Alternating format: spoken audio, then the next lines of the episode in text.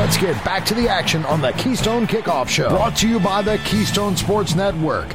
Get the best Penn State sports news and analysis at KeystonesportsNetwork.com or download the Keystone Sports app from your smartphone. And welcome back to the Keystone Kickoff Show. It is quarter number three.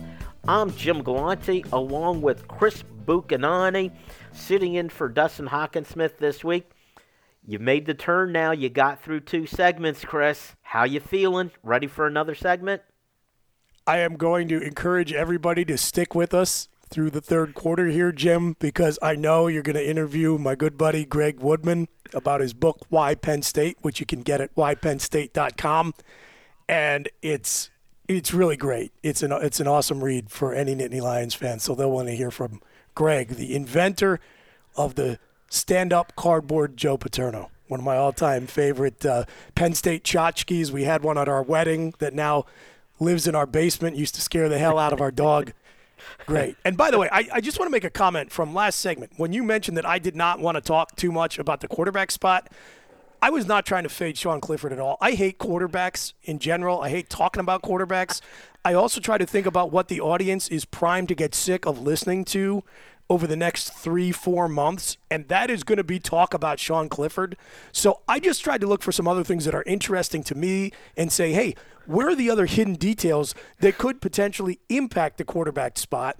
And I think that's do we have stability in the receiving corps and can we get more out of the tight ends in run blocking and pass catching? So, I, again, you're going to all, all of yous listening right now are going to be absolutely sick of the name Sean Clifford and how we slice and dice and analyze his game. If you're not already, honestly, by the time we get to kickoff. So no no reflection on him at all. I just hate talking about quarterbacks. So let's talk some defense. All right, let, let's do it. And by the way, through the summer, just tune in to the Keystone Kickoff Show. You will hear plenty about Sean Clifford, trust me. And by the way, we have two segments a week an Ask T. Frank and an Ask Ross segment where our listeners send in their questions.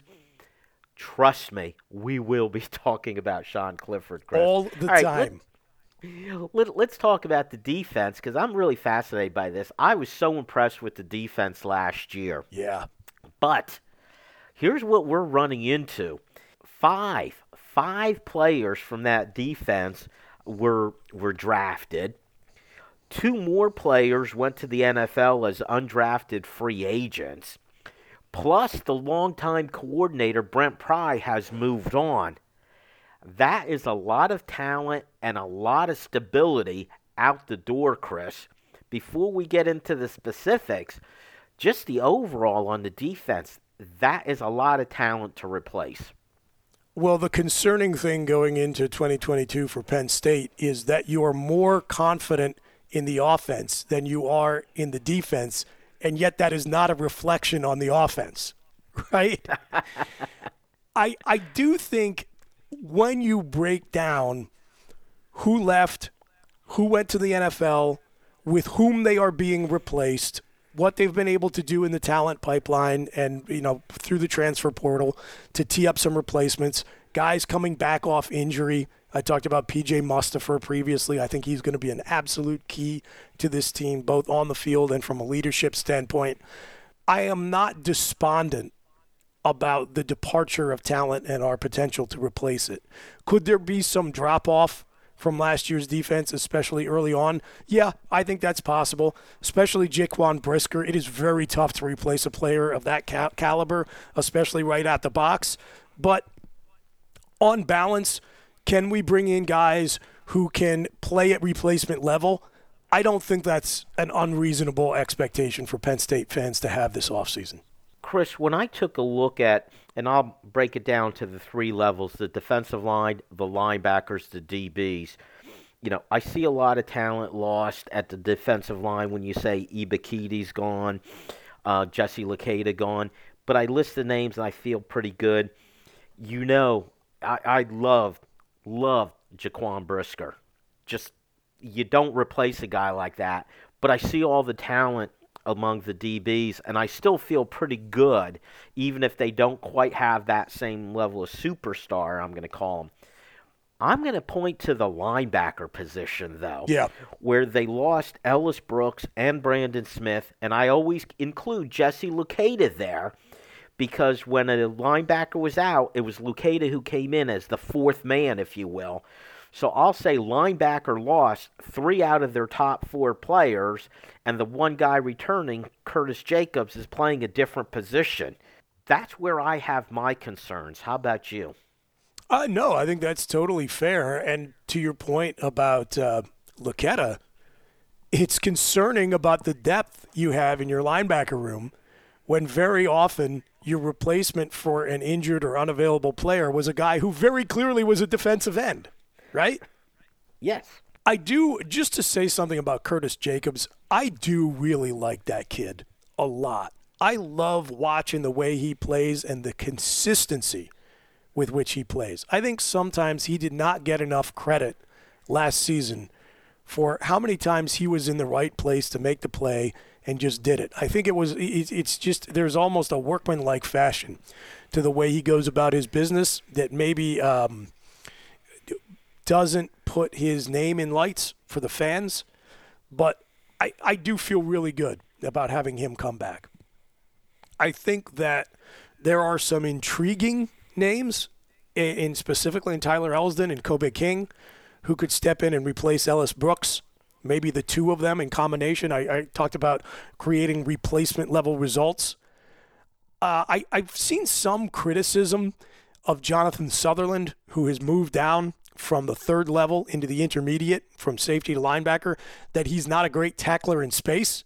Well, without naming any names, Jim, there is someone who was drafted to play in the NFL this past week or, or two weeks ago uh, who was not, in my opinion, one of the greatest tacklers in space I've ever seen. And so I, you know, I think Jonathan Sutherland is going to be just fine in the outside linebacker role. And I talked a little bit when we did a blue white game wrap up on the crossover podcast about the intriguing talent at the safety position. I do think some of those guys can maybe help mask the deficiencies at linebacker by just keeping two backers on the field and bringing in a guy to play this sort of so-called star position, sort of a hybrid uh, safety linebacker role. And again, I do think a lot of it is going to come down to pass rush. Can the front four be sufficiently disruptive where, and in the run game as well, where we don't have to ask a ton of the guys behind them because I feel good about the talent in the secondary, but we're breaking in some new players. And again, well, you've identified that linebacker remains the question mark spot. And so that's why I think it is so important to have Mustipher coming back. Uh, we talked about uh, on our podcast off and on Zane Durant, a guy a lot of people are excited about. Adisa Isaac is another one of those players who, like Des Holmes, the right guard, we've heard a lot about last offseason, this offseason, we did not see at all during the year because they sustained season ending injuries. Isaac is that guy on the defensive side. James Franklin made a point to single him out multiple times during the spring and praise him and talk about the impact his return has made. He's going to have to make good on those endorsements from his head coach because, you know, you, you talked about losing the majority of the disruption from last year's team in Ebiketie leaving and then Luketa as well. Well, the thing, I, and I want to ask you a little bit more about the defensive line. And you, if you look at the losses, three stars, Ebiketie and Luketa, the two defensive ends, Derrick Tangelo.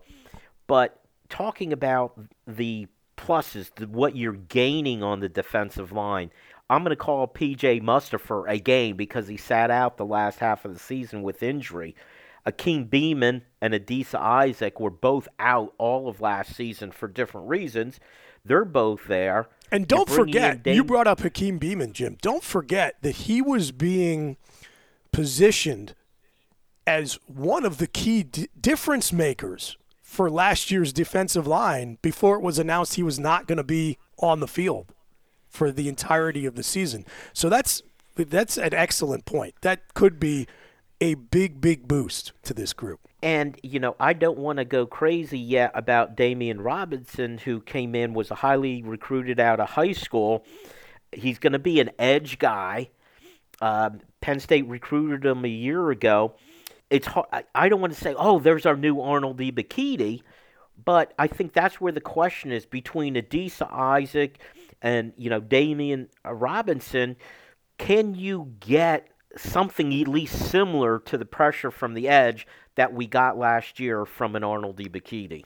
Right. And we know that Manny Diaz likes to get to the quarterback. We talked about that when we were going through the differences between Diaz and, and Brent Pry, talking a little bit in the first segment. And so you, you, throw in Nick Tarburton, who is experienced, not like a huge disruptive pass rusher, but a guy who is solid from the defensive end spot, and they, they coaches think they can still get a little bit more pass rush out of. And Smith Vilbert, who flashed potential in the bowl game. We got to be careful about how much of that we project to a larger role again. But that's a solid rotation of four, maybe even five guys who we feel can, can come in off the edge. And the combination of scheme and depth, I remember saying it about last year's defense when we really didn't know what we had in some of these guys like Ebiketie and, and, and Tangelo. If you've got a solid rotation that goes eight plus deep, you really only need two or three of those guys to take a step or two. And again, like I, I want to keep coming back to the potential of bringing Beamon back, and that elevates the production of the entire group. So if you're looking for reasons to be optimistic, to me on the defensive line, it's all about depth. You're just throwing darts there, and you only need to hit one or two, and all of a sudden the entire group elevates. I think you're right. My only concern, and I do like the defense, I do like Manny Diaz coming back. My only concern is in losing Ebiketie and Jaquan Brisker, those two guys, they were the stars of the defense. Those were the guys who make those special plays. I'm hoping that there's someone who can make those special plays this year, and I'm not sure who that's going to be. I think you, always have a couple of those kids emerge. So if there is one place where I'm going to sit back and be confident, it's that I believe the next great playmaker is in the locker room right now. We might not know who it is. Maybe it's a young guy like Zakee Wheatley who gets talked about for his nose for the ball. We saw that in the spring game. But if I'm confident anywhere, it's there, Jim. Very good, Chris. You did a great job. We're now going to hand it off to both of our good friends, uh, Greg Woodman, author of Why Penn State. He will be here for quarter number four. You don't want to miss that. This is Jen from Collegiate Athletic Travel. We've been offering travel to the biggest Penn State games for over 50 years.